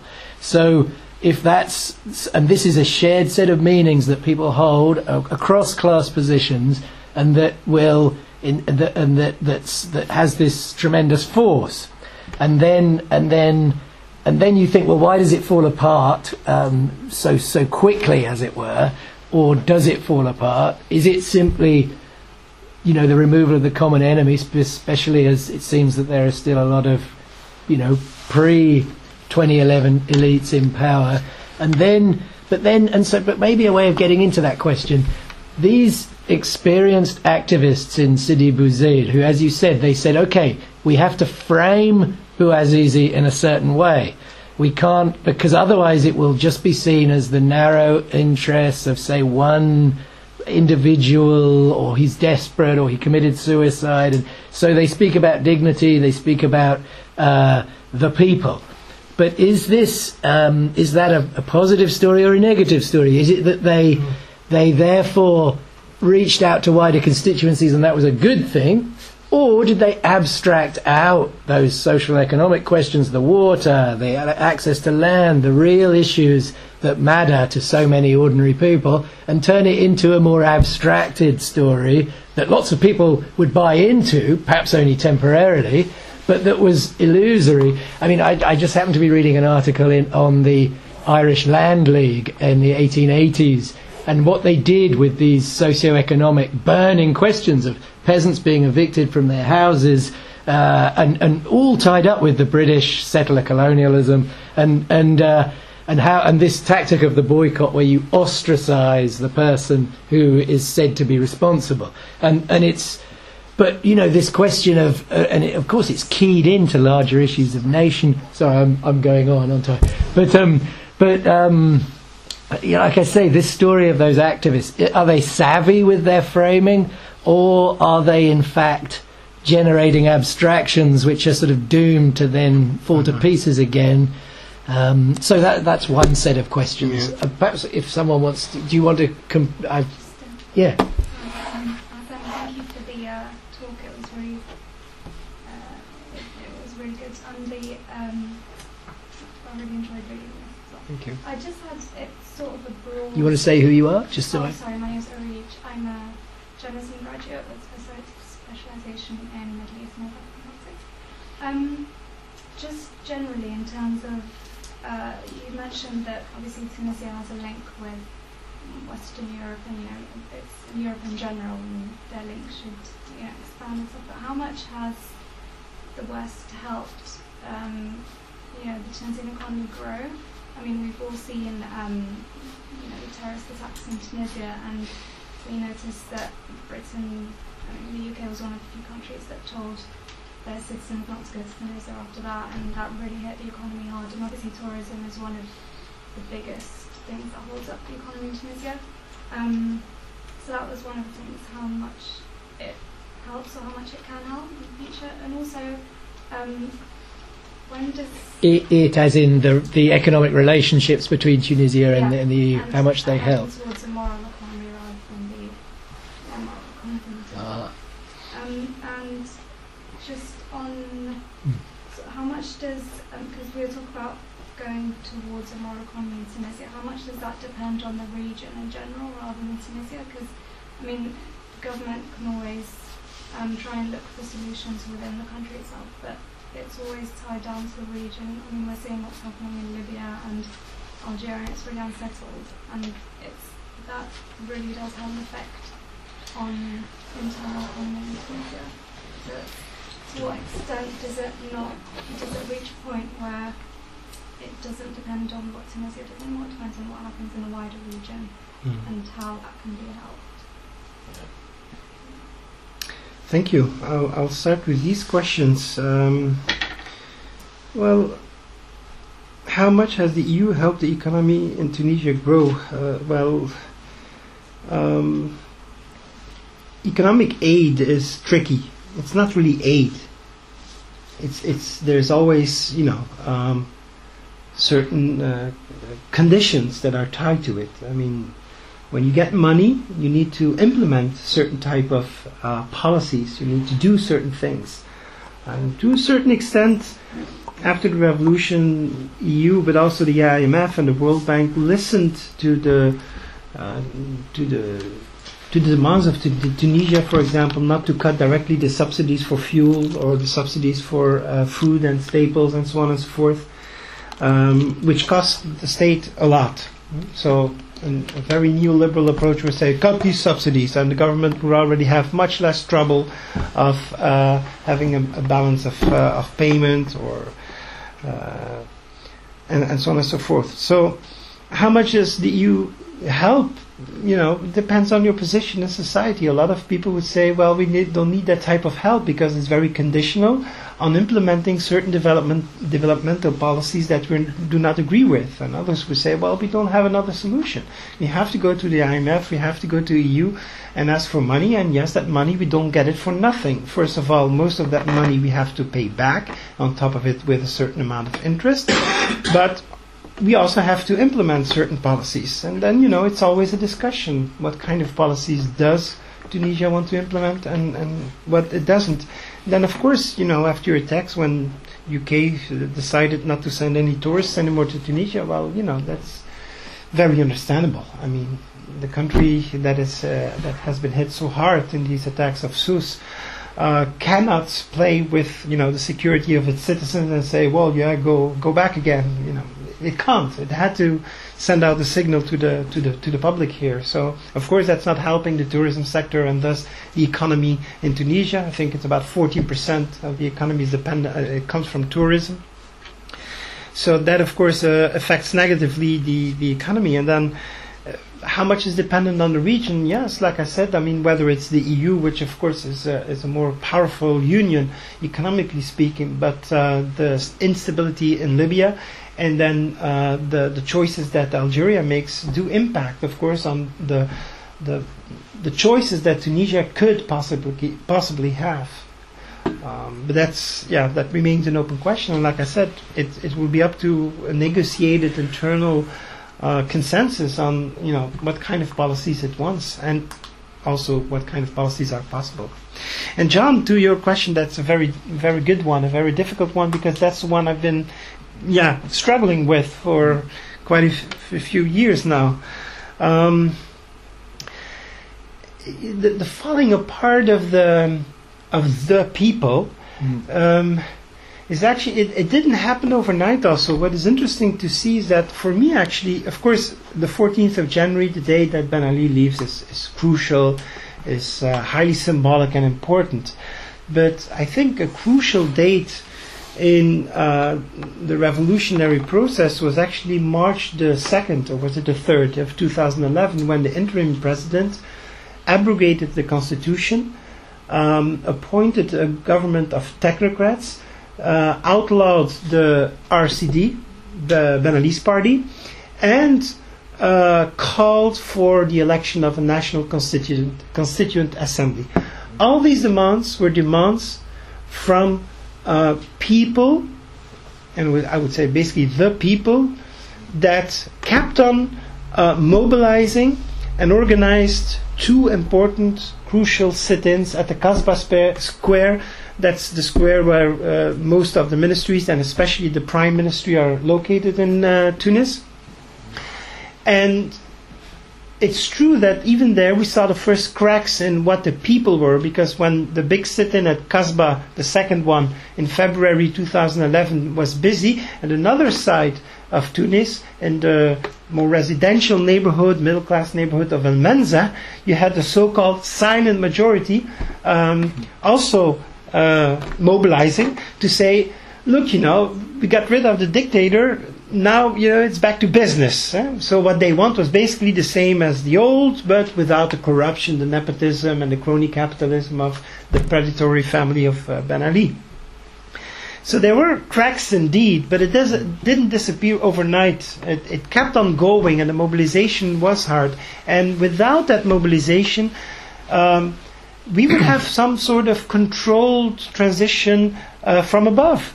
Uh, it, it it was a demand of the, I would say, the street, the revolutionary legitimacy of the street, to have elections of a national uh, constitu- constituent assembly. Mm. This was not something foreseen by the constitution, which was still um, in, in, in, how do you say that, in, in office, no? um, the constitution said that there were 60 days to organize elections, presidential elections. And of course, everybody knew that 60 days was, was uh, in, impossible. But at least in the beginning, uh, when you looked at the government and the way it worked, there was this sense that this could could be managed from above. And I think Tunisia was lucky that at the end of January, everybody left the country and went to Egypt because everybody wanted to see Tahrir, what was going on there. And of course, I understand, very important. But because they were far away uh, from the media attention, um, the Tunisians could, you know, and, and also the international actors. Egypt was much more important to follow than to small Tunisia in uh, hmm. North Africa. Uh, the mobilization kept on going. Mm. And it's the, the street that put the, the transition, the first transitional government under so much pressure that they had to step down basically and uh, accept all the demands of uh, a large part of the population, even though the first cracks were already visible of those people who thought, well, you are going too far. Mm. And this is something that then the months after that continued. Mm. That you s- tend to, to see that mobilizations kept on going. Like mm. today, there's not one day without a strike, a sit in, a petition, or whatever in Tunisia. Yeah. But indeed, that, that we, the people, has become smaller and smaller, if, if I may say it that way. Now, whether these people in Sidi Bouzid now think that they're reaching out, their mm. framing of Bouazizi was something that was, was positive, mm. or that it was, you know, so much abstracting the local uh, the local claims and the local problems away underneath that, that mm. just in, feeling of injustice. It's double because when I talk to the, the people who uh, who who were busy with that, they say that you know, without that national revolt, we, we wouldn't have had that change. Uh, it, it, was still possible that the repression of the regime would have worked. So we needed that. And we thought, it's true, that once we would get rid of Ben Ali and that a new political system would be put in place, that we have that we would have a, a larger voice in the debate.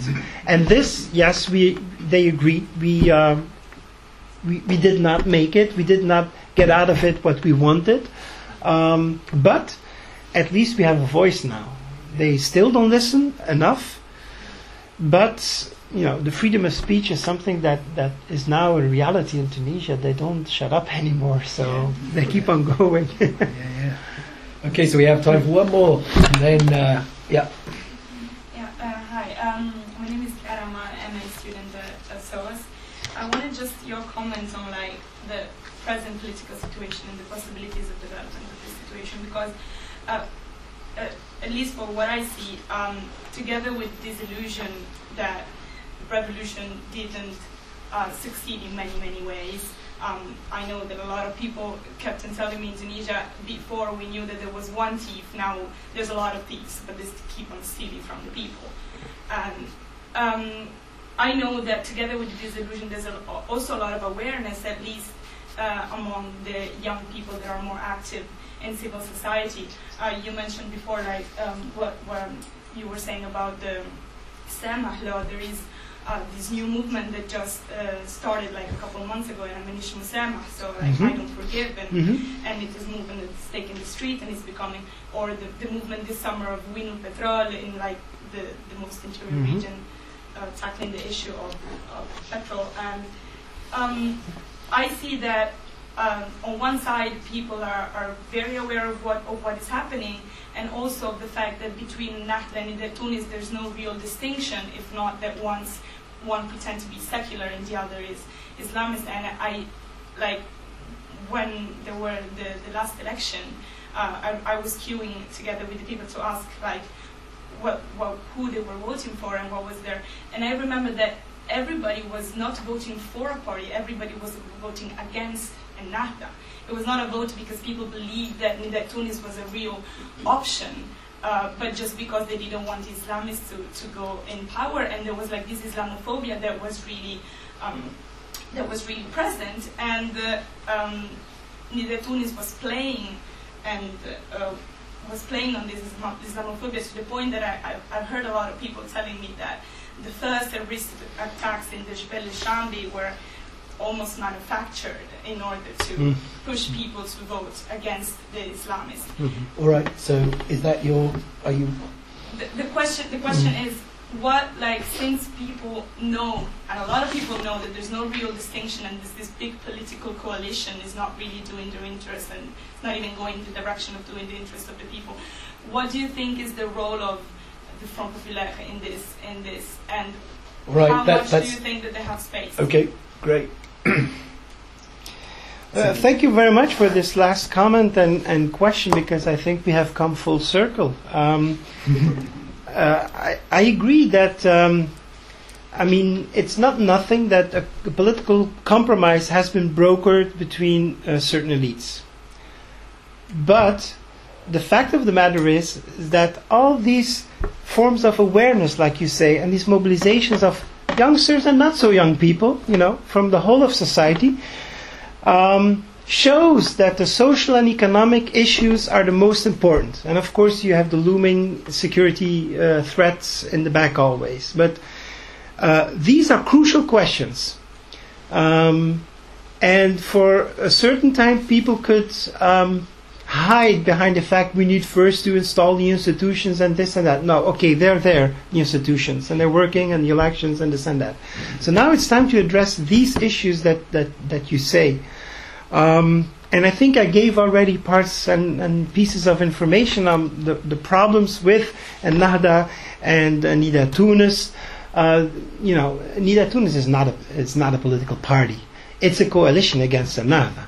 And it's true that what binds these people together is this same idea of Tunisianité with a little bit of tweaking. Uh, with, let's call it, you had a, a Bourguiba version of Tunisianité, you had the Ben Ali version, and now you have the 3.0 version, let's say the post Ben Ali version. Um, so it's a tweaked version, but it's what these, these people share a certain idea on what the Tunisian people should be, uh, on the Tunisian identity. And this is uh, pretty much against everything that uh, Ennahda says. At the same time, they are pragmatic and realistic enough to have understood that some sort of compromise was necessary with Ennahda because they're more or less as big. And I think you know the next election will bring Ennahda back to power, and they will go back and forth for a foreseeable future. Now, your question then is: Are there alternatives? Well, as long as the social and economic issues are not tackled, there is a market, if I may use the word, a political market then, for, uh, for example, the Front Populaire, for these type of movements to, to get organized. But there too, it's a front, and alas, in Tunisia, fronts tend to be uh, shaky, uh, to say the least, because a lot of times there's a lot of political egos that you know have to go through the same door at the same time, and they have difficulties of doing that. So, as much as their internal organization is already a little bit problematic, as much is their discourse sometimes, sometimes, too radical, I think, to really muster enough um, power to to really influence the debates in a certain way that, that people would adopt their views. However, what they would what they can become in the near future if they play it strategically well is to become an important third broker in the political system. If by the next elections both Nidaa Tounes and Nahda lose a little bit because people would you know tend to say well you know it didn't change a lot with these uh, and they grow a little bit then specific coalitions can be made. And they can access power by becoming that, that third party that can decide between a coalition with that or that party, and thus indeed steer the political, the political economy issue of the country in a certain direction.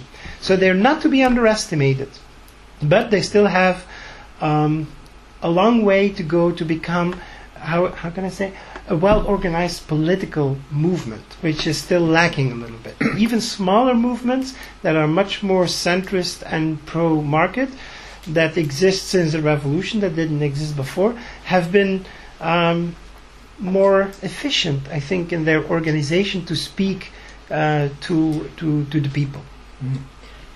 All right, well, very good. Well, we've kept you at it for two hours, Professor Sami Zemni, and we're very happy to have you here. And as I say, that's a very rich, uh, very rich uh, presentation and discussion. But I wanted to thank you all for coming, to thank uh, the Middle East Centre, and especially Sandra Speer uh, for organising this, along with the Government Department and Jan Bodling uh, for that very interesting, provocative discussion. And um, and uh, yes, I think uh, above all to thank uh, Sami Zemni for coming. And uh, if we want to carry on the discussion, let's have a cup of tea or a drink in the, the George afterwards. Everyone's welcome. And let's thank Sami and thanks for coming. Thank you.